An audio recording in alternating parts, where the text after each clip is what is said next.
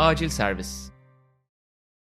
Sokrates Podcast'te Acil Servis'e hoş geldiniz değerli dinleyenler. Bugün Çağrı Turhan ve Türk Romo Görkem Şahinoğlu ile birlikte başlamak üzere olan NFL playofflarını konuşacağız. Görkem, Çağrı, hoş geldiniz. Hoş bulduk. Hoş bulduk. Siz zaten biraz daha tecrübelisiniz NFL podcast'i yapma konusunda bana göre. 14 takımlı bir playoff bizi bekliyor bu sene. Covid etkisinde geçen bir sezon zaten yeteri kadar garip bir sezon oldu kendi başına. Bir de biraz daha farklı, alışık olduğumuzdan biraz daha farklı bir playoff formatına doğru şu anda İlerliyoruz NFL'de. 14 takımlı playoff, konferansların yalnızca liderleri ilk haftayı bay geçti ve wildcard haftasında bu sezon 4 değil 6 maç izleyeceğiz. 3 AFC, 3 NFC maçı olmak üzere.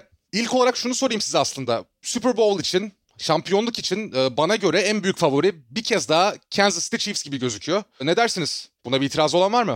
Yani Görkem, sen başla. Benim bir itirazım yok. Çünkü her ne kadar önceki sezonlara göre biraz daha az dominant bir performans göstermiş olsa da Chiefs normal sezonda yine bir şekilde kazanmayı başarıyorlar. Bunu da çok büyük bir Patrick Mahomes faktörüyle yapıyorlar. O açıdan AFC'de olduğu gibi Super Bowl için de en büyük aday yine Kansas City Chiefs. Belki şöyle bir şey ekleyebilirim ben de. Sahada bazen yani çok dominant gözükmüyorlar. Ama o kadar can sıkıcı ve o kadar sinir bozucu bir takımlar ki geçen sezon aslında playoff'ta göstermişler. Bütün maçlarda çift taneli farklardan geri dönmüşlerdi. İnanılmaz performanstı. Bu sezon da zaman zaman onu yaptılar yani. Bazen sadece sahada canları sıkılıyor gibi hissediyorsunuz. Bazen iki çeyrek oynuyorlar. Yetiyor. Bazen kontağı kapatıyorlar. Sonra canları isteyince tekrar açıyorlar. Çok sinir bozucu bir takım. Yani savunma olarak tamamen durdurma şansınız yok. Biraz yavaşlatabiliyorsunuz dönem dönem. Yavaşlattığınız zaman sadece yavaşlatmanız da yetmiyor.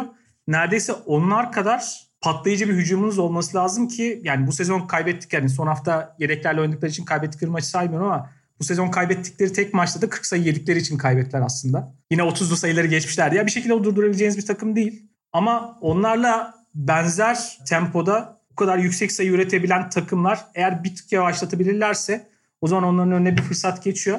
Ama şunu söyleyelim. Playoff formatında her şey olur. Bir maçta her zaman çok ufak bir şeye bakıyor. Yani bir hataya, bir şans anına, bir momentumun değişmesine her zaman çok şey bağlı oluyor ve bazen o kadar pamuk ipliğine bağlısınız yani şansınızın da olması lazım. Ve iki kere üst üste şampiyon tekrar etmek kolay bir şey değil. Çok da fazla yaşanmadı tarihte.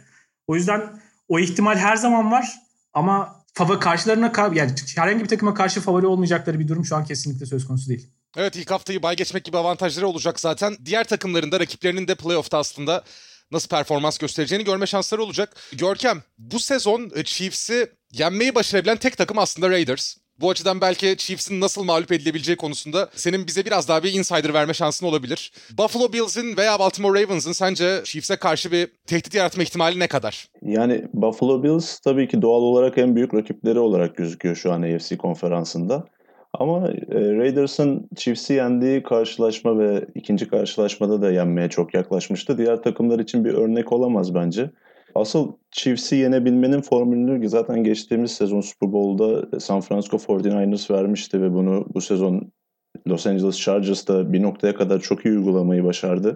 Bir şekilde o son noktaya getirebiliyorsunuz Chiefs'i ama o arada Mahomes yine çıkıp bir şekilde maçı kazanabiliyor. Ama Buffalo Bills'ın bu sezon Chiefs'e karşı ciddi bir şansı olabilir. Çünkü Çağrı'nın da dediği gibi bu takımı sadece savunmayla durdurmanız yetmiyor. Onlarla aşık atabilecek silah gücüne, aşık atabilecek hücum gücüne sahip olmanız gerekiyor. Ve Buffalo Bills de bu sezon Chiefs'in hemen ardından özellikle pas hücumu konusunda ligin en iyi ikinci takımı görüntüsünde onlarla ölçüşebilecek bir takım varsa eğer NFL'in genelinde de sadece AFC'de değil bu Buffalo Bills olur. Ya Buffalo Bills'in hücum gücünden bahsettik zaten. Ya bu noktada bir zaman ayırıp aslında Brian Daboll'u bir övmemiz gerekiyor. Bunu hanginiz yapmak ister? Görkem, senin geçmişin daha fazla Brian Daboll'la, sen başla istersen. Yani 3 saat, birkaç saat devam edebiliriz ona. Tamam. Ya aslında sadece Brian Daboll özelinde değil de genel olarak Buffalo Bills organizasyonunu işte McDermott ve hemen arkasından genel menajer Brandon Beane'in göreve geldikten sonra bu enkaz halindeki yapıyı ne kadar çabuk yeniden ayağa kaldırmasını övmemiz gerekiyor bana kalırsa. Buffalo Bills diğer çoğu takımın aksine farklı bir şekilde yeniden yapılanmaya gitti. Bunu da ilk önce koçu takıma kattılar genel menajerden önce. Ve bu koçla birlikte genel menajeri seçtiler ki Brandon Beane de McDermott da daha önce Panthers'la birlikte çalışmış bir ikiliydi. Devamında yıldız oyuncuları takımdan gönderme konusunda hiç korkak davranmadılar. Ve o yapıyı kurmak için gerekli ortamı eldeki malzemeyi temizleyerek bir bakıma oluşturdular. Burada Brian Daboll'un şöyle bir katkısı oldu Buffalo Bills'e. Josh Allen'ın güçleri etrafında, yani Josh Allen'ın iyi yapabildiği şeyler etrafında hücum takımını dizayn ettiler ve ona göre oyun planları çizmeye başladılar. Yani burada genelde hücum koordinatörleri kendi hücum tarzlarını, kendi hücum planlarını quarterback'lerine dikte etmeye çalışırlar. Burada quarterback'inin etrafında kendi hücumunu dizayn etti Brian Daboll ve bu da Stefan Diggs'le birlikte belki de Josh Allen'ın bu gelişimindeki en büyük etkiyi yaratan faktör oldu. Ya Buffalo hücumuna baktığımız zaman zaten hemen hemen bütün parçaların çok iyi çalıştığını görebiliyoruz. Pas hücumunda özellikle. Yani Josh Allen yalnızca Stefan Diggs'i değil, John Brown'u çok iyi kullanıyor. John Brown'un büyük etkisi olacağını düşünüyorum ben playoff'ta. Cole Beasley, işte Isaiah McKenzie hatta son hafta performansına baktığımızda hakikaten yapmaları gereken her şeyi yapıyorlar. Artı ya Brian Daboll ve Sean McDermott'ın da özellikle devre arasında takımda kötü giden şeyleri çok net teşhisini koyup düzeltebildiğini düşünüyorum ben.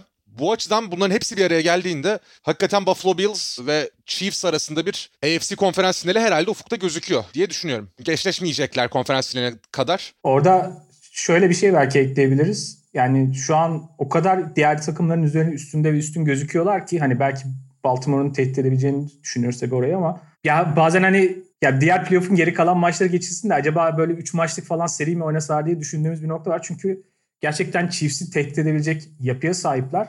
Ve hücum patlayıcılıkları derken yani daha önce çok kolay görmediğimiz ve uygulaması kolay olmayan bir yapı uyguluyor bir yandan Bills hücumu. Yani Brian Daboll'un her maç neredeyse yani normalde takımların işte ya West Coast Offense oynar, Smash Mouth oynar. Genel bir hücum felsefesi vardır ve onun etrafında bazı şeyleri biraz değiştirirler. Sanki bu takım her maç bambaşka hücum felsefeleri, sanki genel playbook'u yokmuş gibi böyle her maç yeni 15 play'i alıp oyuna monte ediyor ve rakibe göre, o günkü eşleşmelere göre inanılmaz yani bir micromanagement var açıkçası. Yani orada Brian Daboll'un gerçekten daha iyi yani bir etkisi olduğunu görmek lazım. O açıdan çok ilgi çekici. Ne yapacaklarını çok merak ediyoruz. Ve ki zaten Brian Daboll şu anda herhalde hücum koordinatörleri arasında yani en talep gören, yani bir sonraki yıl büyük ihtimalle bir takımın head coach'u olarak göreceğiz. En talep gören isimlerden bir tanesi. Evet yani muhtemelen Eric Bieniemy ile birlikte Brian Daboll en revaçtaki koordinatörler arasında olacak. Baş antrenör olmak için önümüzdeki sezon. Tabii takımların özellikle playoff'ta Super Bowl'a doğru giden takımların koordinatörlerinin bu iş mülakatlarına zaman zaman vakit ayıramadığını görüyoruz ama ben hem Daboll'u hem de Bieniemy'i aslında bekliyorum. Tabii şöyle bir şey söylemek lazım. Geçen sene de benzer bir konuşmayı aslında Chiefs ve Ravens üzerine yapıyorduk. Yani AFC'de konferans finalinin Chiefs ve Ravens arasında olmasından hepimiz emindik neredeyse. Fakat Tennessee Titans bir sürpriz yapmayı başarmıştı.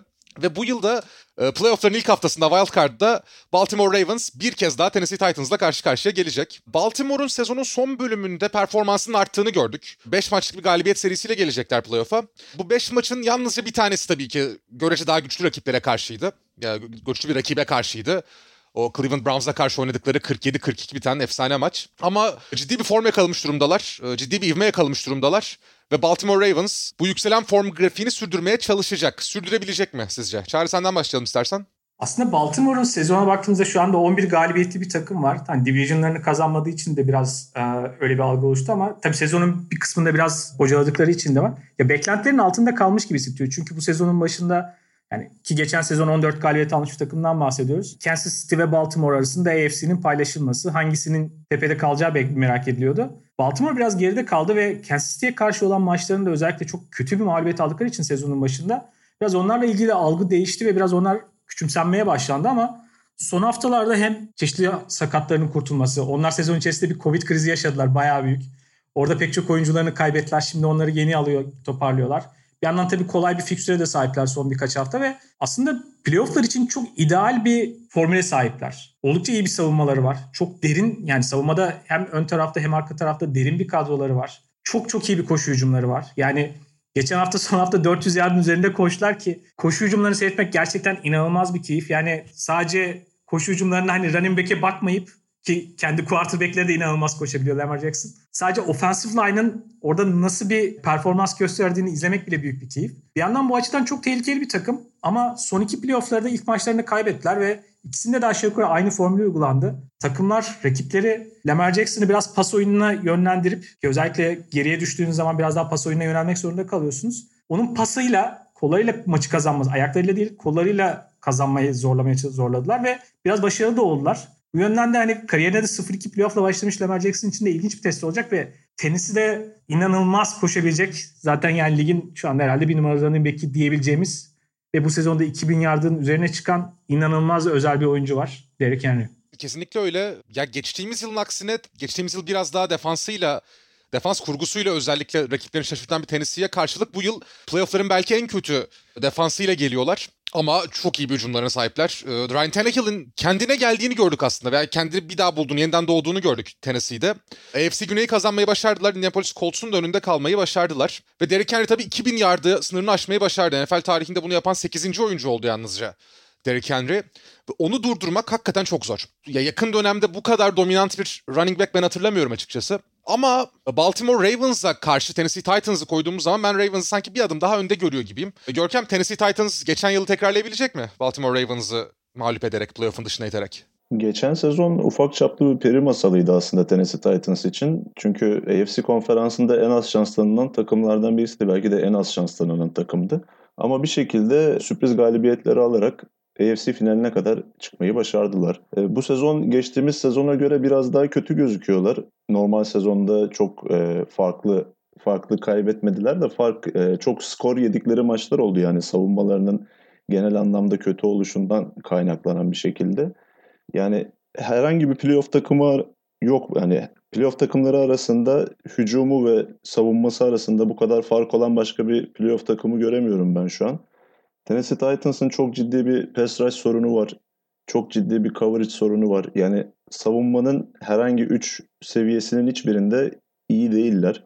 Bir kere en kötü pas savunmalarından birisine sahipler. O açıdan Baltimore Ravens'la eşleşmeleri aslında onlar için biraz daha iyi. Çünkü yani Çağrı'nın da bahsettiği gibi genelde koşu hücumu üzerinden yürüyen bir takım Baltimore Ravens. Diğer rakiplere oranla savunmaları bir tık daha mümkün. Ama hücum tarafına baktığımız zaman tamamen bambaşka bir tabloyla karşılaşıyoruz. Aklınıza gelebilecek bütün hücum kategorilerinde ligin en iyi 5, en iyi 10 takımı arasında yer alıyor Tennessee Titans. İşte birinci haklardaki koşu verimliliğinde, üçüncü hakları birinci hakka çevirme verimlilikleri olsun. Aklınıza gelebilecek her türlü hücum istatistiğinde zirveye oynayan bir takım ve koşuyla pas dengesini de çok iyi sağlayan bir takım. Yani Derek Henry evet 2000 yard koştu. İşte bu takımın ana hücum silahı olarak gözüküyor ama koşu çalışmadığı zaman Tannehill de bu hücumu işletebilecek kapasiteye sahip olduğunu gösterdi. Yani geçtiğimiz sezon Tannehill çok iyi oynadı ve bu biraz acaba bir sezonluk mu diye düşünülüyordu. Ancak kontratı almasına rağmen yine o performansı aynı seviyede sürdürmeyi başardı. Hücum gücü sebebiyle her zaman tehlikeli bir takım Titans ama playoff'a geldiğimiz zaman savunmanın da belli bir seviyede oynaması gerekiyor. Ravens'ı belki elerler ama daha ileriki turlar için çok iyimser değilim Titans adına. Bu sezon 11. haftada bir karşı karşıya gelmişti Tennessee Titans ve Baltimore Ravens. Onu da hatırlatalım. 30-24 kazanmayı başarmış Titans. Uzatmada kazanmıştı. Ya kimin kazanacağı konusunda yine Baltimore'a biraz daha yakın görüyorum ben ama bu hafta sonu için benim en çok heyecanlandığım eşleşmelerden bir tanesi Ravens-Titans. Yani yakın geçecek maç olacağını düşünüyorum. İzlemesi keyifli olacak. Herhalde siz de benimle aynı fikirdesiniz diye tahmin ediyorum. Kesinlikle. Orada bir de tabii şöyle bir şey eklemek lazım. Geçen sezon playoff'larda Tennessee-Titans 2 tane sürpriz yaparak konferans finaline çıktık. Konferans finalinde de 10 sayı öne geçtiler aslında. Orada yine bir Patrick Mahomes mucizesi yaşandı küçük çaplı. Gelirken en başta bir kere o takım için çok önemli bir mit yani. Tom Brady'nin kariyerinin son New England Patriots maçını oynattılar. Patriots'ı deplasmanda yenerek elediler. Sonra Baltimore'u AFC'nin en önemli favorisiydi. Deplasmanda farklı yenerek elediler. Ve bu iki maçta şunu gösterdi aslında bu takım. Rakibe göre o günkü maç planı çok böyle farklı duruma göre çok iyi maç planı organize edebilen. Yani belki kusursuz bir savunmalar o geçen sezon da yoktu. Ama kısmen rakibe göre adapte olan ve onları biraz zorlayan, onları konfor alanının dışına çıkarabilen ve bu konuda hani özellikle bahsetmemiz gereken ki Bill Belichick'in Pettis dönemindeki belki en favori, oyun zekası en yüksek oyunculardan bir tanesi Mike Vrabel bu takımın koçu. Her zaman çok sıra dışı cinliklere sahip, bazen inanılmaz şeyler yapabiliyor. Yani tarihi onu saymaya başlasak bitmez. Onun da her zaman böyle bu tip böyle bir dahiyane bir dokunuşuyla playoff'larda çok tehlikeli olabilecek bir takımda. Ama savunmaları bu sezon o kadar büyük bir geri adım attı ki yani koşuyu belki bir nebze durdurabilirler ama pas savunması inanılmaz yani rezalet seviyesine düştü bu sezon ve O yüzden aslında çok zor olacak ki diğer türlü olsa aslında savunmaları bir tık daha iyi olsa gerçekten AFC'yi tehdit edebilecek böyle sıra dışı bir hikayenin yine parçası olabilirlerdi aslında. Ya geçen sene bahsettiğin gibi Vrabel'ın savunması o kadar kafasını karıştırdı ki herkesin. Vrabel'ın takımına karşı, Titans'a karşı hazırlanmak mümkün değildi neredeyse. Ben yine cebinden böyle bir ufak numara çıkaracağını düşünüyorum açıkçası bu senede. Bakalım Lamar Jackson'a ve Baltimore Ravens'a karşı onların kafasını karıştırmayı başarabilecek mi? Maçın da bu arada pazar günü 21.05'te olduğunu hatırlatayım. Esport Plus'ta olacak. Esport Plus'tan yayınlanacak bu mücadele. Merakla bekliyoruz diyelim ve AFC'nin yine tehlike yaratma ihtimali olan bir başka takımına geçelim. Indianapolis Colts. Şimdi beni Indianapolis Colts konuşturmaya başlarsanız çok uzun sürebilir bu podcast. O yüzden kısa kesmeye çalışacağım. Buffalo Bills karşısında Indianapolis Colts'un düşünülenden, genel görülenden biraz daha fazla bir şansı olduğunu düşünüyorum ben şahsen. Wildcard haftası için. Hiçbir şeyi çok iyi yapan bir takım değil Colts baktığımız zaman. Belki offensive line'ını çok öne koyabilirdik ama Anthony Castonzo'nun sakatlığıyla birlikte offensive line'da bir adım geri atmış durumda. Fakat ben oyununda çok da büyük eksikler görmüyorum Colts'un. Pas savunması konusunda belki biraz eksikleri var ki zaten Buffalo Bills de bunu kullanmaya çalışacak. Jonathan Taylor'ın son dönemde ciddi bir yükselişi var. O da sezonun son bölümünde harika oynadı. Zaten o da yine bin yerde barajını aşmayı başardı. Ama sonuç olarak bu takımın quarterback'i Philip Rivers. Ve Philip Rivers hiçbir zaman NFL kariyerinin hiçbir noktasında winner karakteriyle bilinen bir oyuncu olmadı. Ne zaman baskı altında olsa, ne zaman kendini baskı altında hissetse kötü bir interception attığını gördük aslında. Rivers'dan ve Jonathan Taylor'dan bir beklentiniz var mı? Colts hücum açısından baktığımda onu sorayım. Görkem ilk sana sorayım. Yani Jonathan Taylor gerçekten sezon sonuna doğru mükemmel bir ivme yakaladı ve bizim Wisconsin'de izlemeye alıştığımız o Jonathan Taylor'ı biraz NFL'de de göstermeye başladı. Özellikle geçtiğimiz hafta yine çok iyi bir performansı vardı. Adeta sezon sonunda böyle bir mini Derek Henry moduna girmeye başlamıştı. Bunu playoff'lar yaklaşırken bu formu yakalaması gerçekten Colts adına çok iyi bir haber. Ama işte bunu daha erken de yakalayabilirlerdi. Frank Reich'ın yani bütün sezon boyunca söylediğim bir şeydi bu. Anlamsız bir şekilde 3 running back'ten oluşan bir komite kullanması. Hele ki Marlon Mack'i sezon başında kaybetmişken Jonathan Taylor'ın artık ilk günden itibaren bu takımın lider running back'i olması gerekiyordu bana kalırsa. Bunu biraz geç keşfetti ama en azından keşfetti. Ve playoff'a giderken çok güçlü bir ana hücum silahı olmuş oldu Colts'un elinde. Yani Philip Rivers'ın gelmesiyle biraz daha stabile olmuş bir pas hücumundan bahsedebiliriz Indianapolis Colts'ta ama o istenilen seviyede bir pas hücumuna sahip olduklarını ben hala düşünmüyorum. Çünkü Philip Rivers yaşının da getirmiş olduğu bazı sınırlamalarla birlikte tavanı belli olan bir oyuncuya dönüştü. Yani iş Philip Rivers'a kaldığında o maçı kazandırabilecek ışığı ben alamıyorum Philip Rivers'tan. Bir de Indianapolis Colts'un şöyle bir sıkıntısı oldu. Son haftalarda özellikle öne geçtiği maçları kapatma konusunda büyük sıkıntılar yaşadılar. Özellikle Pittsburgh Steelers karşısında çok büyük farktan geri gelmesine izin verdiler ve son haftada Jacksonville Jaguars'a da neredeyse aynı geri dönüş şansını tanıyorlardı. Bir skora kadar indirmişti Jaguars farkı son periyotta. Philip Rivers'ın interception'ı da bunda yardımcı oldu onlara tabii. Yani o açıdan Indianapolis Colts çok ortada bir takım benim için. Kesinlikle zorlu bir rakip. Yani kimsenin karşılaşmak istemeyeceği bir rakip. Savunmasından kaynaklı özellikle. Buffalo Bills'e karşı şöyle bir avantajları olabilir. Bills defansının belki de en zayıf kısmı koşu savunması bana kalırsa. Yani ligin ikinci yarısında savunma performansını çok yukarıya çekti Bills defansı ancak koşuya karşı yine belli bir derecede zayıf olduklarını söyleyebiliriz. Colts için bu bir iyi haber aslında ama madalyonun diğer yüzünde pas savunması gerçekten yani uzun bir gece yaşatabilir onlara. Ya Colts'un pas savunmasında biraz şöyle bir durum var. Cornerback'lerin çok iyi oynaması gerekiyor. Ya tamamen cornerback'lerin bireysel performansına kalacak. Özellikle işte Xavier Rhodes'un bireysel performansına kalacak gibi düşünüyorum ki o bile yetmeyebilir Bills'ın pas hücumuna karşı. Ama genel olarak bahsettin sen de ikinci yarılarda bir çöküş yaşıyor Colts son birkaç haftadır. Biraz Frank Reich ve Sean McDermott'ın mücadelesi olacak gibi hissediyorum. Biraz daha taktiksel olarak kimin kazandığı oyuncu performanslarının dışında maçın sonucu hakkındaki en önemli etken olacak diye düşünüyorum. Ekleyeceğim bir şey var mı Çağrı? Yani aslında Frank Reich açısından biraz ilginç bir hikaye. Frank Reich, yani Buffalo Bills'in en önemli döneminde yani onların 4 kere üstü Super Bowl oynadı ama hepsini de kaybettiği o dönemde o tabii ki tarihin en iyi quarterback'lerinden bir tanesi Jim Kelly'nin yedeğiydi ve bir playoff maçında oynadı. O sakat olduğu için ve o playoff maçında tarihin en büyük farktan geri dönülen playoff galibiyetine imza atan isimdi. Onun için Buffalo'ya dönmek o açıdan ilginç olacak.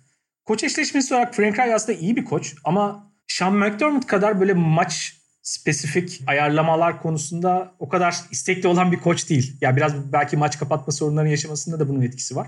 Aslında her şeyi biraz yapan ama hiçbir şeyi çok iyi yapmayan bir takım var. O Buffalo Bills'e karşı çok iyi bir formül olmayabilir. Yani iyi yaptıkları bir şeyin üzerine geri kalan her şeyi belki inşa edebilirlerdi. Bence Colts, yani eğer quarterback sorunu potansiyel ne olacaktır biraz belirsiz gelecek yıl için ama bu ligin ve gerçekten en dominant takımlar olmaktan 1-2 adım uzakta bir, yani 1-2 ekleme uzakta şu anda. Pek çok açıdan çok iyi parçaları var. Zaten bence şu anda Ozzie Newsom'u bıraktıktan sonra ligin en iyi GM'ine sahipler. Chris Ballard'la birlikte. Çok iyi draft yaptılar. Son birkaç yıl içerisinde Andrew Luck sonrası dönemde çok iyi toparlandılar bence. Sadece çok genç bir takım. Pek çok kritik oyuncusu, özellikle de secondary, yani pas savunmasının daha iyi olmasını bekliyordum ben de. Biraz orada sıkıntı yaşamaları secondary'nin biraz da genç ve tecrübesiz olmasıyla da alakalı. 1-2 adım uzaktalar sadece. Biraz onlar için güzel bir playoff tecrübesi olacak ve orada kalacak gibi görünüyor. Yani Colts'u biraz övdün, biraz yerdin. Şu anda ne hissedeceğimi bilmiyorum bu konuda. Ama ya şunu söyleyebilirim bir de son bir ek olarak. Genel olarak çok fazla kenarlardan pass rush üretebilen bir takım değil Colts. Pas baskısının büyük çoğunluğu defensive line'ın iç kısmından, özellikle DeForest Buckner'dan geliyor. Buffalo Bills'e karşı bence bu iyi bir çözüm değil. Josh Allen'ı biraz daha rahatsız etmeleri gerekecek. Neler olacağını göreceğiz. Kısaca AFC'nin kalan iki takımına da değinelim. Zaten birbirleriyle karşı karşıya gelecekler. Pittsburgh Steelers ve Cleveland Browns. Ki normal sezonun son haftasında da bu iki takım birbiriyle oynadı. Fakat tabii Steelers, Mason Rudolph oynuyordu. Big Ben oynamadı, Ben Roethlisberger oynamadı. Yakın geçen bir maç oldu ama. Şimdi playoff'ta birbirlerine karşı çok daha hazır olacaklar. İki koçun da muhtemelen sakladığı kartları vardı. Playoff eşleşmesinin, olası playoff eşleşmesini gördükten sonra. Tabii Kevin Stefanski'nin yokluğu Cleveland Browns'ı da biraz etkileyecek. Kısaca hemen sizin de Steelers-Browns yorumlarınızı alayım. Yani son karşılaşmada geçtiğimiz hafta karşı karşıya geldi Steelers'la Browns. Browns o maçı kazanarak 18 yıl sonra playoff'a kalmayı başardı ama bu onlar için ne kadar bir ölçü maçı olur? Bu büyük bir soru işareti. Çünkü Ben Roethlisberger'ın dışında işte TJ Watt gibi çok önemli oyuncuları yine forma giymemişti Steelers'ın ve ona rağmen Browns kendileri için kesin kazanılması gereken maç statüsündeki bu maçı benim beklentimin daha da üstünde zorlanarak kazanmayı başardılar. Ki şimdi playoff karşılaşmasına daha da dezavantajlı bir şekilde gelecekler. Kevin Stefanski ve Joel Bitonio özellikle sol guardları Covid listesinde olduğu için bu karşılaşmada forma giyemeyecek ki Denzel Ward'un da dönüşü kesin değil. Çok büyük eksikleri olacak yine Cleveland Browns'un. Özellikle koçsuz çıkmaları çok büyük eksik, dezavantaj olacak onlar için. Yani özellikle sezonun son bölümüne baktığımızda zaten bu salgın yönetimi konusunda Browns'un bayağı bir sınıfta kaldığını görüyoruz. Yani ilk önce receiver'sız maça çıktılar. Bütün receiver'ları Covid listesinde olduğu için işte hücum offensive line'dan önemli oyuncuları o listeye girdi. Savunma bekleri o listeye girdi. En son koçlara kadar uzandı yani. Yani bu kadar tarihi bir maç oynayacaklarken tabii bu kadar dezavantajlı olmaları kötü bir durum. Öte yandan Steelers'a baktığımız zaman 11-0 başladılar sezona ve bir anda AFC'nin favorisi olabileceklerini düşündük. Chiefs'in en büyük tehdit yaratabilecek takım olduğunu düşündük onların ama aslında o işin öyle olmadığı biraz ortaya çıkmış oldu. Özellikle Bengals ve Washington mağlubiyetleri görece daha zayıf takımlara karşı biraz Steelers'ın o hype'ını düşürmeye yetti. Ama her şeyden öte çok iyi bir savunma takımı Pittsburgh Steelers. Savunmasının her alanında yıldızlardan oluşan bir kadroya sahip. Ben özellikle Bud Dupree'nin sakatlığının ardından bir tık daha düşmesini bekliyordum o savunma verimliliklerinin. Ancak çaylak Alex Smith onun boşluğunu çok iyi doldurdu ve TJ Watt'a o yardımcı rolünü çok iyi üstlendi. Yani Pittsburgh Steelers bu eşleşmede çok büyük farkla bana kalırsa favori durumda. Evet, NFC'ye geçelim. O zaman tabii NFC'ye geçtiğimiz anda ilk başta konuşmamız gereken takım, ilk haftayı da bay geçecek olan Green Bay Packers. Aaron Rodgers bu sezonu muhtemelen en değerli oyuncu olarak bitirecek. 121.5 passer ratingle oynadı ki NFL tarihinin en iyi ikinci performansı, yani ikinci sezon performansını gösterdi. Tabii bütün maçlarını kendi evlerinde oynayacaklar. Lambeau Field'da soğuk havada muhtemelen tüm rakipleriyle karşı karşıya gelecekler. Alışık oldukları, rakiplerin alışık olmadığı havada karşı karşıya gelecekler Super Bowl'a kadar ilerlemeyi başarırlarsa. Çağrı, Green Bay Packers hakkında sözü direkt sana bırakıyorum ben.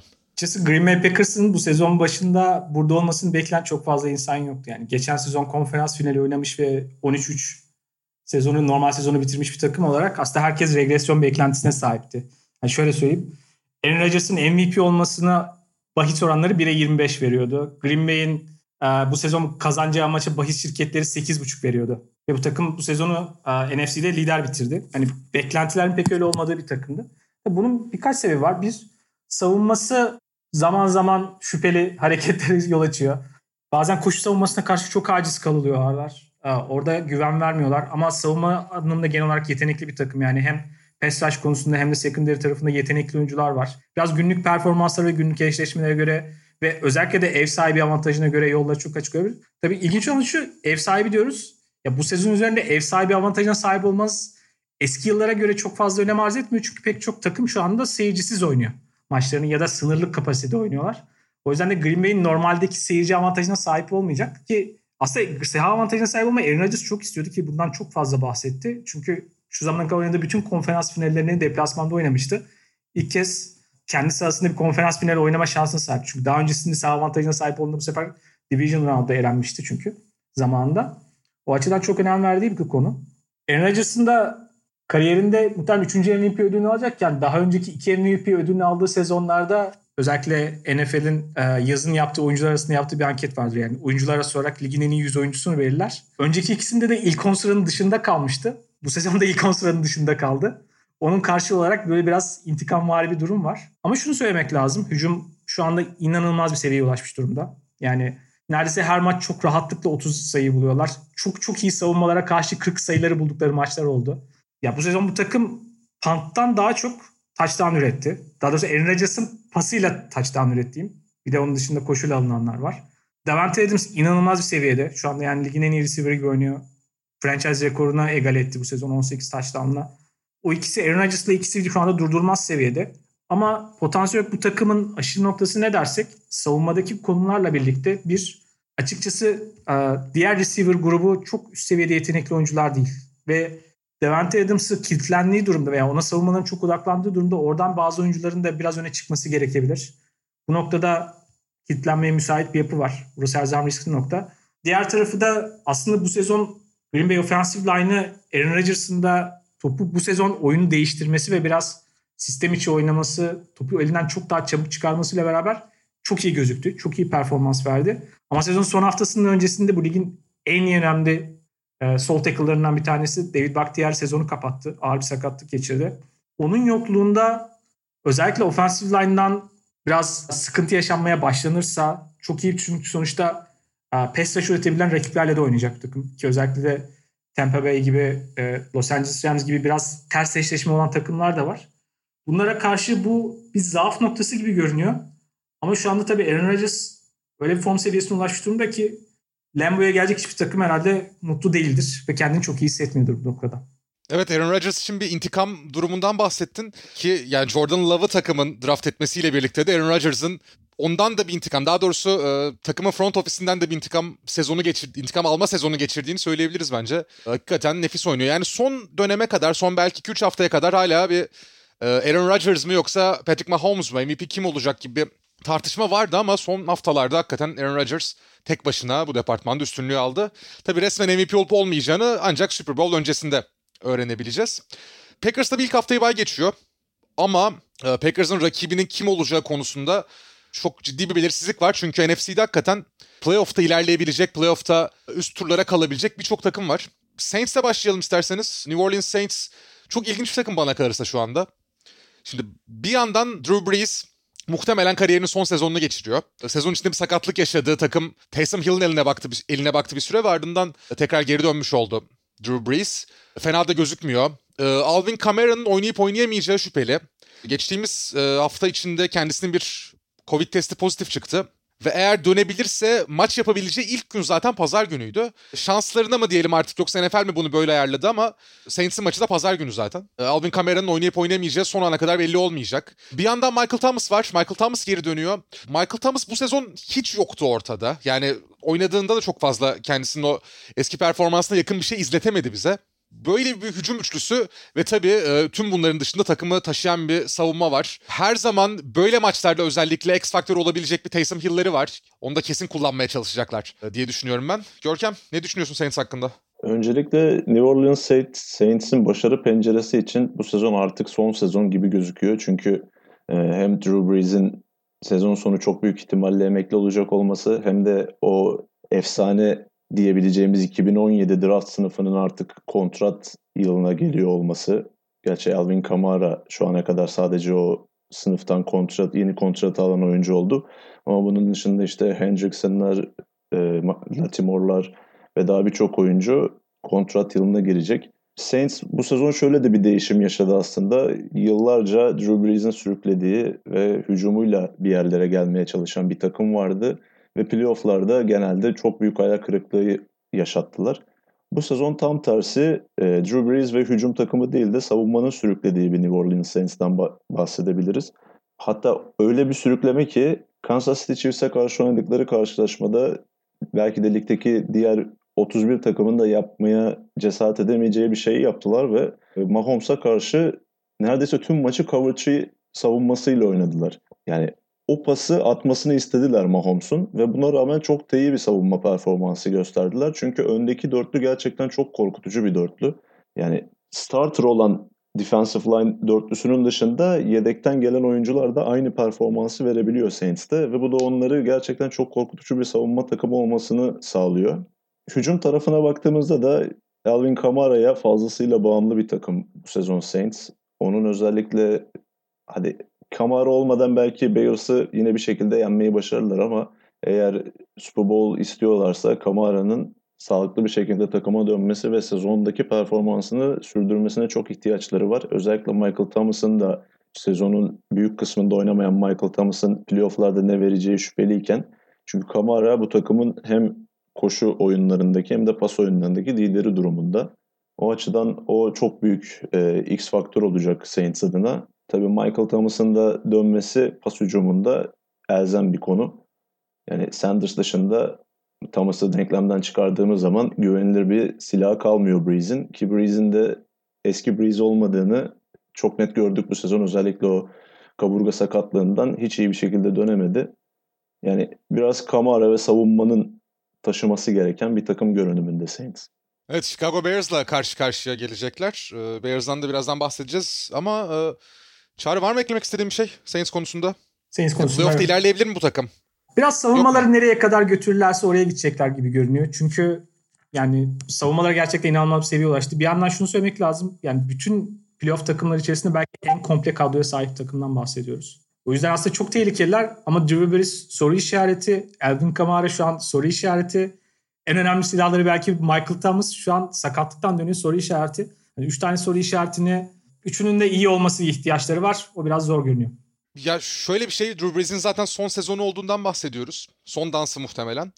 Ve NFL'in aslında baktığımızda dede diyebileceğimiz yaşlı quarterback'lerinin tamamının neredeyse playoff yaptığını gördük bu sezon. Philip Rivers playoff'ta, işte Big Ben playoff'ta, Ben Roethlisberger, Drew Brees playoff'ta ve tabii ki artık NFL'in en yaşlı oyuncusu Tom Brady yeni takımıyla playoff'a kalmayı başardı. Tampa Bay Buccaneers, Tom Brady ile birlikte bir anda bir playoff takımı haline gelirken Bill Belichick ve Patriots'ın da bir geri adım attığını gördük aslında. Yani bu sezon boyunca takip ettiğimiz Brady mi önde kalacak, Belichick mi önde kalacak hikayesini biraz sanki Tom Brady'nin kazandığını gördük. Fakat sezon içinde zaman zaman Tampa Bay Buccaneers maçlarında Brady'nin sanki 43 yaşında gibi oynadığını da gördük. Ben bunu şuna bağlıyorum biraz aslında. Rakip takım ne kadar iyi pass rush çıkartabiliyorsa, Tom Brady ne kadar rahatsız edebiliyorsa, Tom Brady de prime döneminden o kadar uzak gözüküyor bana kalırsa. Todd Bowles'un savunmasıyla birlikte Tom Brady birleşip son bir Super Bowl kazandırabilir mi Tom Brady'ye? Orada belki şuna da girmemiz lazım. Bir yandan Tampa Bay bir yanda o kadar böyle Amerika'da gündemin merkezine oturdu ki Tom Brady sonrası. Çünkü yani takımda her tarafı inanılmaz yeteneklerle olan bir takım. Yani receiver grubu çok derin ve çok iyi. Sanki çok iyi receiver grubu yokmuş gibi bir yandan Antonio Brown'u dahil ettiler. Rob Gronkowski geri geldi. Emeklilikten geri döndü. Çünkü Tom Brady ile olan ilişkisi malum. Savunmaları bir kere pass rush konusunda çok iyi bir savunmaları var. İnanılmaz iyi linebacker'ı var. Yani koşu savunmasında da sizin hayatınızı çok gerçekten dar edebiliyorlar. Ama oradaki çok kritik noktalardan bir tanesi, o linebacker'lardan bir tanesi Devin White'ın sakatlığı var. O oynamazsa Özellikle playoff'ta oynamadığı her maçta o savunma biraz daha kırılgan olabiliyor. Aslında bu sezon potansiyel olarak bir zayıf noktalarından bir tanesi görülen savunmanın arka tarafı, secondary tarafındaki defensive back'lerde biraz yeni draft ettikleri oyuncuların nasıl çıkacağına bağlı. İyi draft ettiler ve oradan iyi performans var ama tecrübesizler orada. O yeni bir kırılma noktaları. Ama günün sonunda her şey aslında savunmaları, onları belli bir seviyede maçın içinde tutuyor ve bazı maçların hep bir şekilde savunmaları kazandırdı. Ama günün sonunda o pas hücumunu ne kadar efektif kullanabildikleri çok belli olacak ve iyi bir offensive line'e sahip olmalarına rağmen iyi pass rush gösteren takımlara karşı Tom Brady çok çok kötü gözüktü. Hatta şu anda bir espri de yapıyor. Bir yandan Tom Brady işte günlük hayatına, yediğine, içtiğine, ne kadar hangi saatte yatıp kalktığına inanılmaz dikkat eden bir oyuncu. Tom Brady'nin özellikle saat 8-8.30 civarında yattığı bilindiği için gece maçları performansı bir bazen tartışma konusudur ve bu sezonda primetime maçlarında çok iyi performans sergilemedi. Gene bir primetime maçıyla aslında playoff'u açıyor. Ve orada bir soru işareti var. Ama ki bu sezon bir yandan baktığımızda playoff takımlarından sadece Green Bay Packers'ı yenebildi. Ve o maçı da savunmasıyla kazandı Tampa Bay. Geri kalan iddialı takımlara karşı maçlarda çok kötü gözüktüler. Hücum çok kötü gözüktü. Hatta işte aramızda bazen espri yaparız yani Tom Brady bugün Osasuna'yı getirin odunda mı falan diye. Yani biraz öyle gözüktüler. O yüzden gerçekten bir contender bir takım mı yoksa biraz öyle gözüktüler mi? Onun cevabını işte şimdi alacağız. Şanslılar. Yani NFC East'ten yani tarihin en kötü division'ından bir takımla eşleştiler playoff'ta ilk turunda. Deplasmanda olmalarına rağmen. Biraz oradan şanslı bir eşleşmeleri var. Onun muhtemelen fırsatını iyi çevirecekler düşünüyorum. Ama ne olacağını herkesin çok merak ettiği bir takım. Yani Tom Brady'nin Patriots'tan Buccaneers'e gelmesiyle beraber herkesin ya desteklediği ya da net bir şekilde karşı tavır aldığı ve nefret objesine çevirdiği bir takım haline geldi Bucs. Takımda sevilmeyen bir sürü figür de var. Onun da etkisi var. Yani sadece Tom Brady değil. Bir yandan böyle herkesin ne yapacağını beklediği, kazanmasını da kaybetmesini de olay olduğu yeni bir gündem takımı haline geldi Tampa Bay. Ya bahsettiğin gibi o kadar medyatik bir takım ki. Ya Brady'yi, işte Gronk'u, Antonio Brown'u takıma koyduğun zaman zaten mesela prime time'da olmalarının da sebebi o zaten muhtemelen. Tom Brady ve böyle bir yardımcı kadro olunca yanında eşleşme çok denk gözükmese bile prime time maçını aldılar. Cumartesiyi pazara bağlayan gece 04:15'te karşı karşıya gelecek Buccaneers ve Washington Football Team. Onlara da hala sezon bitiyor. Hala Redskins dememek için çok zorlanıyorum ben. Ama ya Çağrı bahsettin zaten. İyi pass rush gösteren takımlara karşı zorlanan bir Tampa Bay var. Ve Chase Young son dönemde özellikle hakikaten etkisini de arttırmaya başladı. Playoff'ların yaklaşmasıyla birlikte takıma playoff'a taşınmak için etkisini de arttırmaya başladı. Görkem, Washington sence rahatsız edebilecek mi Tampa Bay Buccaneers'ı? Chase Young ve o pass rush'la birlikte. Bu ilk sorum. İki de tabii Alex Smith'ten biraz bahsetmek lazım. Ya Alex Smith'in kariyeri hatta belki hayatı bitecekken, işte bacağının kesilme ihtimali varken o yaşadığı sakatlığın ardından geri dönmesi ve playoff'a kalması ve fena da oynamaması aslında. Ne söyleyeceksin? İlk sorundan başlayacak olursak yani Washington Football Team savunması illaki Tom Brady'yi rahatsız edecektir. Çünkü Tampa Bay'in bu sezon oynadığı karşılaşmalara baktığımız zaman Washington'a en yakın, en benzer takım olarak Chicago Bears öne çıkıyor ve Washington bu maça en iyi nasıl hazırlanabilir diye sorarsan o maç kasetini tekrarlarca izlemeleri lazım. Çünkü ön alanda benzer bir pass rusher grubuna sahip Washington. İşte yıllardır birinci turlardan draft ettikleri oyuncuları en sonunda Chase Young eklemesiyle en üst seviyeye çıkarmayı başardılar. Kuşkusuz Tom Brady'yi biraz zorlayacaktır o savunma. Ama işte Washington'ın maçı kazanabilmesi için sadece savunmada durdurması yetmeyecek. Biraz hücumda da bir şeyler üretmeleri gerekiyor. Burada da Alex Smith devreye giriyor. Yani Alex Smith senin de dediğin gibi inanılmaz bir geri dönüş hikayesi yazdı bu sezon. Yani istatistikleri çok iyi değil belki ama sadece o sakatlıktan dönüşü, onun üstüne oynayabiliyor olması, hatta bu takımı playoff'a taşımış olması başlı başına yeterli bana kalırsa. Ve daha şimdiden yılın en iyi geri dönüş yapan oyuncusu ödülünün bir numaralı adayı konumunda. Dwayne Haskins'le birlikte çok kötü başladı sezona Washington. 1-5 başlamışlardı ve Alex Smith 1-5 bu takımı alıp savunmanın da katkısıyla, çok büyük oranda savunmanın katkısıyla ama en azından hata yapmayan bir quarterback oyunu sağladı Washington'a ve playoff'a sokmayı başardı. Çok da zor olmayan bir grupta. Tampa Bay'e karşı beklenenin biraz daha üstünde bir şansları olduğunu düşünüyorum ben. Sırf bu dominant savunması nedeniyle. Evet, ya Packers'a karşı, ya Packers benim çok net konferans finali adayım. Ve Packers'a karşı Saints'i veya Tampa Bay Buccaneers'ı görmeyi bekliyorum açıkçası ama tabii Wild Card haftasında bir eşleşmemiz daha var. Hatta biz Görkem'le birlikte anlatacağız o maçı da. Cumartesiyi pazara bağlayan gece 00.40'da Esport 2'de olacağız. Los Angeles Rams ve Seattle Seahawks karşı karşıya gelecek. Herhalde bu maçı konuşurken ilk olarak Jared Goff'tan bir başlamak lazım. Hem sezon boyunca gösterdiği biraz çalkantılı performans hem de zaten maçta oynayıp oynayamayacağı belli değil Jared Goff'ın. 1,5 hafta önce kadar baş parmağından bir ameliyat geçirdi kendisi ve LA Rams'in bir anda John Wolford'da oynama ihtimali var. Çağrı, Rams'i sorayım sana ama yani Goff'lu Rams'i ve Wolford'lu Rams'i bir ayırmak gerekiyor. Aslında belki de gerekmiyor. Ne söyleyeceksin? Evet, güzel soru çünkü emin değiliz yani ayırmak gerekiyor mu, ayırmak gerekmiyor mu? Evet. Normalde herhangi bir quarterback'ten ikinci quarterback'e düştüğünüz zaman bir takımda bu quarterback ne kadar vasat olursa olsun orada çok büyük bir fark var. Yani takımla birbirine alışması da bir mesele, oyuncuların arasındaki fark da mesele, tecrübe de mesele. Bir de playoff maçına çıktığınız zaman yani günün sonunda Jared Goff da daha önce Super Bowl oynadı bu takım. Bunu göz ardı etmemek lazım. Jared Goff çok üst seviye olmayan ama yani şu andaki ligin dahi gençlerden olarak gösterilen isimlerden bir tanesi Sean McVay'in müthiş şekilde dizayn ettiği bir hücumu gerekli şekilde yöneten bir isim. Daha fazlasını yapmıyor. Bazen onun yetersizlikleri onların başına bayağı dert açıyor ve Jared Goff o takımı ilerleten, takım gerektiği kadar yöneten oyuncunun olmak ötesinde bazen sınırlayan isim oluyor. Ve iyi pass rush gördüğünde de bazen gerçekten panikleyip çok kötü hatalar yapabiliyor. Ama yine de bir şekilde onun üzerinden o takımın belli seviyede performans gösterebildiğini görebiliyorsunuz. Özellikle de koşu hücum merkezi bir takım olduğu için ki zaten bu ligin şu andaki gündem merkezi zamandaki Mike Shanahan, Gary Kubiak ekolünden gelen koçların artık domine ettiği ve onların dizayn ettiği koşu hücum merkezi oyunlar zaten şu anda ligin gündeminde. O koçlardan bir tanesi ve çok iyi koşu hücumları var. Onun etrafında pek çok şeyi kurabiliyorlar. Ama tabii ki yedek quarterback'e düştükleri zaman bu büyük bir soru işareti. Wolford'la ne olur bilmiyorum. Oynarsa oynamaz durumda ama tabii Wolford zaten yani geçen haftaya kadar LinkedIn profili gündeme gelmişti. Bir yandan başka işli hayatında başka işlere bakıyor yani. Ama herhalde bu hafta iyi geçerse LinkedIn profilini silebilirim gibi bir şey demişti. Belki onun için öyle bir fırsat olur. Başka kariyeri bırakıp futbola daha fazla odaklanma şansı olur. Ama Rams tarafında bahsetmemiz gereken en önemli nokta savunmaları. Yani birçok metreye göre de öyle ama bence de ligin en iyi savunmasına sahipler ve bu biraz sıra dışı bir durum. Şimdi Rams bu ligdeki en önemli savunma akıllarından bir tanesiyle Wade Phillips'le yollar ayrıldı geçen sezon. Bu inanılmaz cesur bir karar ki Sean McVay gibi çok genç bir koç için daha da cesur ve zor bir karar. Ve bunu yaparken takımının biraz daha rakiplere göre adapte olabilen, biraz daha değişiklik gösterebilen bir savunma olmasını umduğundan bahsetmişti. Şimdi getirdiği isim Brandon Staley. Gene bu ligin en önemli savunma akıllarından bir tanesi Vic Fangio ile yıllarca çalışmış. Onun ekolünü biraz daha benimseyen bir isim ve şu ana kadar aslında görmediğimiz, ligde biraz daha sıra dışı görülen bir farklı bir savunma oynuyorlar.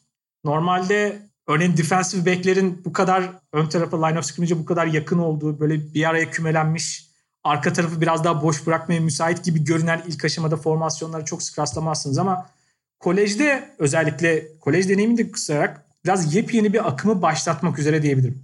Brandon Staley'nin getirdiği savunma modelinin ve özellikle defensive back'leri ve bir sürü isimsiz oyuncuyla inanılmaz can sıkan, rahatsız eden, kafa karıştıran yani rakibin sürekli quarterback'i için sürekli bin tane soru işareti var ve pek çok quarterback'in ki Russell Wilson'ın özellikle ilk maçı vardı inanılmaz facia performans göstermişti.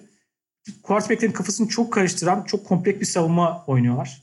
Ve bunda özellikle de şundan bahsediyordu Brandon Staley. Sean McVay gibi ikisi de aslında benzer düşünceye sahip sürekli oyunun matematik tarafına kafa yoran, sahada belli oyun bölgelerinde sayısal üstünlüğü alma merkezli düşünen ve bunu yaparken de bu hücum, bu savunma felsefesini inşa ederken de normalde insanlar aslında pek çok takım savunmalarını ön taraftan başlayıp arka tarafa doğru gelerek inşa ederler. Ben ise önce pass coverage'dan başlıyorum. Sonra ön tarafa defensive line'e geliyorum diye. Aslında oradaki düşünme yapısını, ligin daha fazla pas oyunu odaklı haline geldiği noktada pas savunmasını biraz daha farklılaştıran bir yapıya getirme çabasından bahsediyor Brandon Staley. Ve şimdi bunu yapmak tabii söylemesi kolay. Yapması çok zor ama bunu yapmasını sağlayan bir faktör daha var. Ligin ön taraf ve arka taraftaki en iyi iki oyuncusuna sahip çünkü. Aaron Donald ön tarafta inanılmaz bir kaos yaratıyor ve geri kalan belki çok üst seviyede olmayan oyuncuları da iyi göstererek orada etkili bir yapı yaratırken arka tarafta da yani bugün ligin bence en iyi cornerback'i ve en önemli belki secondary oyuncusu olan Jalen Ramsey olduğu zaman geri kalan parçalarda daha iyi göstermek, onları bir arada tutmak ve böyle etkili bir savunma yapmak mümkün oluyor. Çok sıra dışı bir savunma. Yani bambaşka bir keyifti bu sezon onların savunması izlemek. Bu savunma ve koşu hücumları olduğu sürece hayatta kalacak bir takım. pek çok takıma da ters gelebilecek bir takım. Ama tabii quarterback ciddi bir soru işareti hala.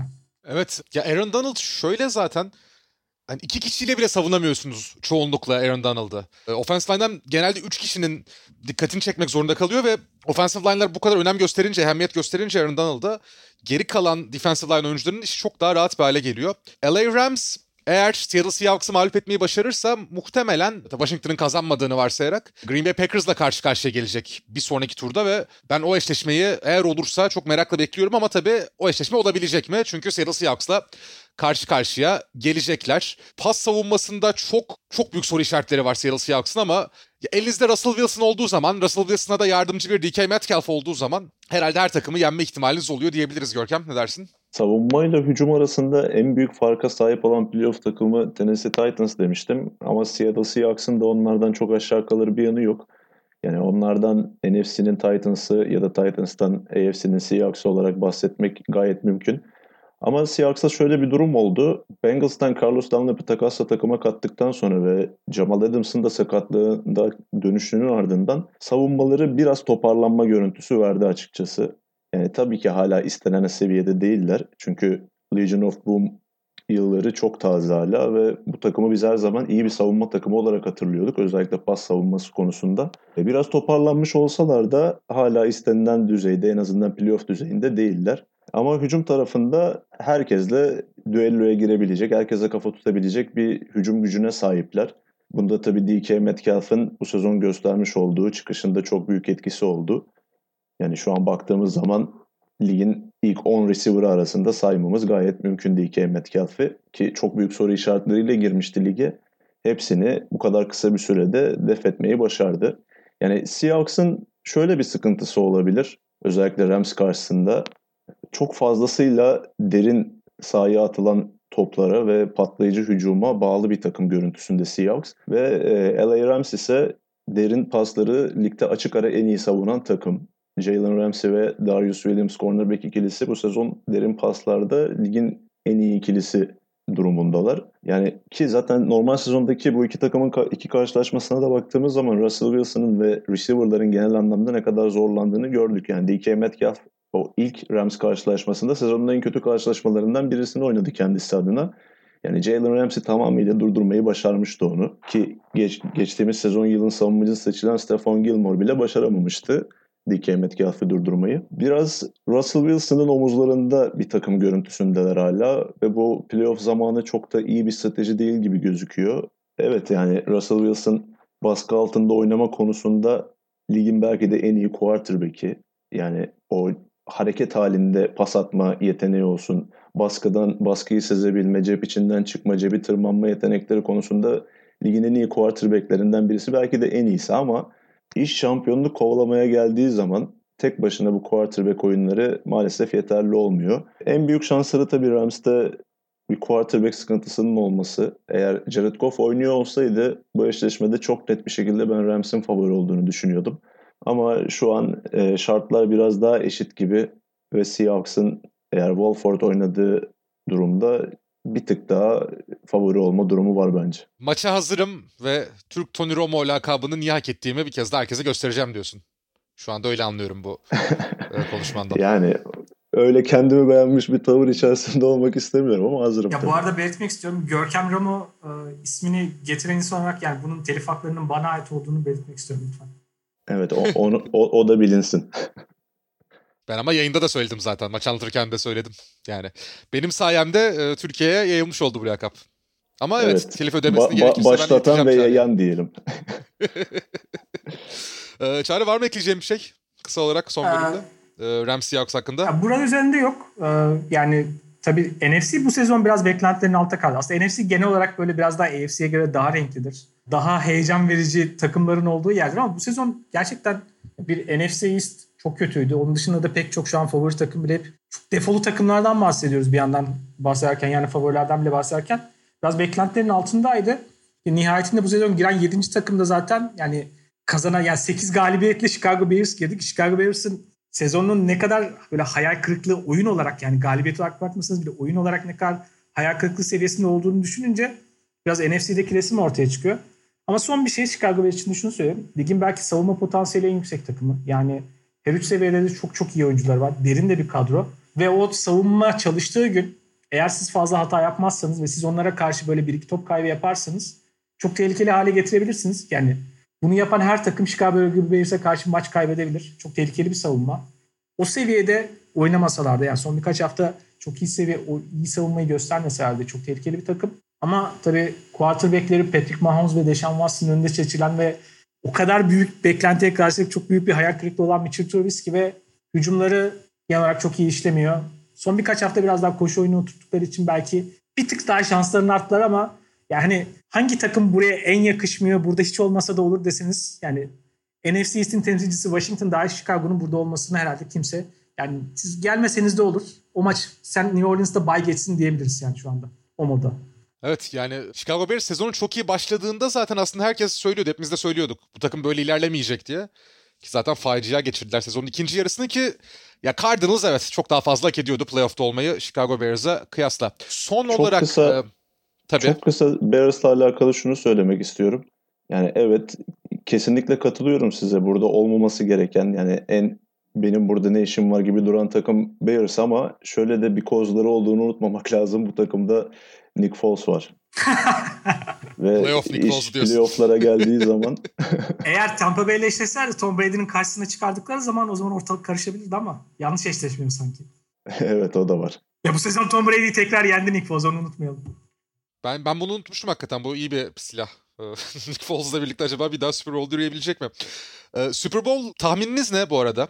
Yani hangi takımlar size Super Bowl oynayacak? Chiefs Packers çok kolay ama ya bir o kadar da doğru tahmin olabilir gibi gözüküyor. Var mı bir ekstra şeyiniz, farklı bir tahmininiz? Şöyle söyleyeyim, yakın tarihe baktığımız zaman zaten genelde birinci seri başı olan takımların Super Bowl'da karşılaştığını görüyoruz. O açıdan Chiefs-Packers tercihi burada biraz kolaya kaçmak olacak ki bu olma ihtimali en yüksek eşleşme gibi gözüküyor zaten. Özellikle Packers tüm playoff boyunca ev sahibi avantajını aldıktan sonra. Benim olmasını beklediğim eşleşme o ama gönlümdeki Super Bowl ne olur diye soracak olursan ben Bills ve Saints'i Super Bowl'da izlemek isterim. Benim gönlümdeki Super Bowl'da Indianapolis Colts var tabii, o yüzden çok girmeyeceğim ona. Çağrı senin tahminin ne, var mı farklı bir tercihin? Farklı bir tercihim aslında aklım başka bir tercih söylemiyor. Buffalo Bills'in yani şu an biraz tecrübe olarak böyle Chiefs'i oradan alıkoymak için bir adım geride olduğunu, özellikle tecrübesinden bir adım geride olduğunu düşünüyorum. Yani sanki bir seneleri daha var. Gerçekten onları tehdit etmek için biraz öyle hissediyorum. Chiefs'in açıkçası ben şampiyon olamayacağını düşünüyorum. Bekliyorum. O yolda çelmeyi kim takacak emin değilim ama biraz bu sezon bu takımın biraz daha kırılgan olduğunu düşünüyorum ve bir yerde sanki bir yerde bir ayakları takılacak bir yere düşecekler gibi geliyor. Yani kişisel hislerimden dolayı ters bir etki yaratmak istemiyorum. Çok yüksek taraftarlık beklentisiyle girdiğim için bu playoff'lara Packers demek istemiyorum.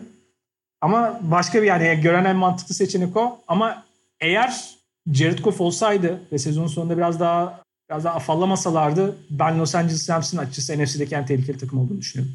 Beyler ağzınıza sağlık. Çok teşekkürler. Tüm NFL playoff takımları hakkında konuşma şansımız oldu ve keyifli de playofflar bizleri bekliyor olacak diye düşünüyorum. Bu yıl tabii ülke tarihinde çok nadir görülen bir şekilde tüm playoff maçlarının canlı yayını olacak.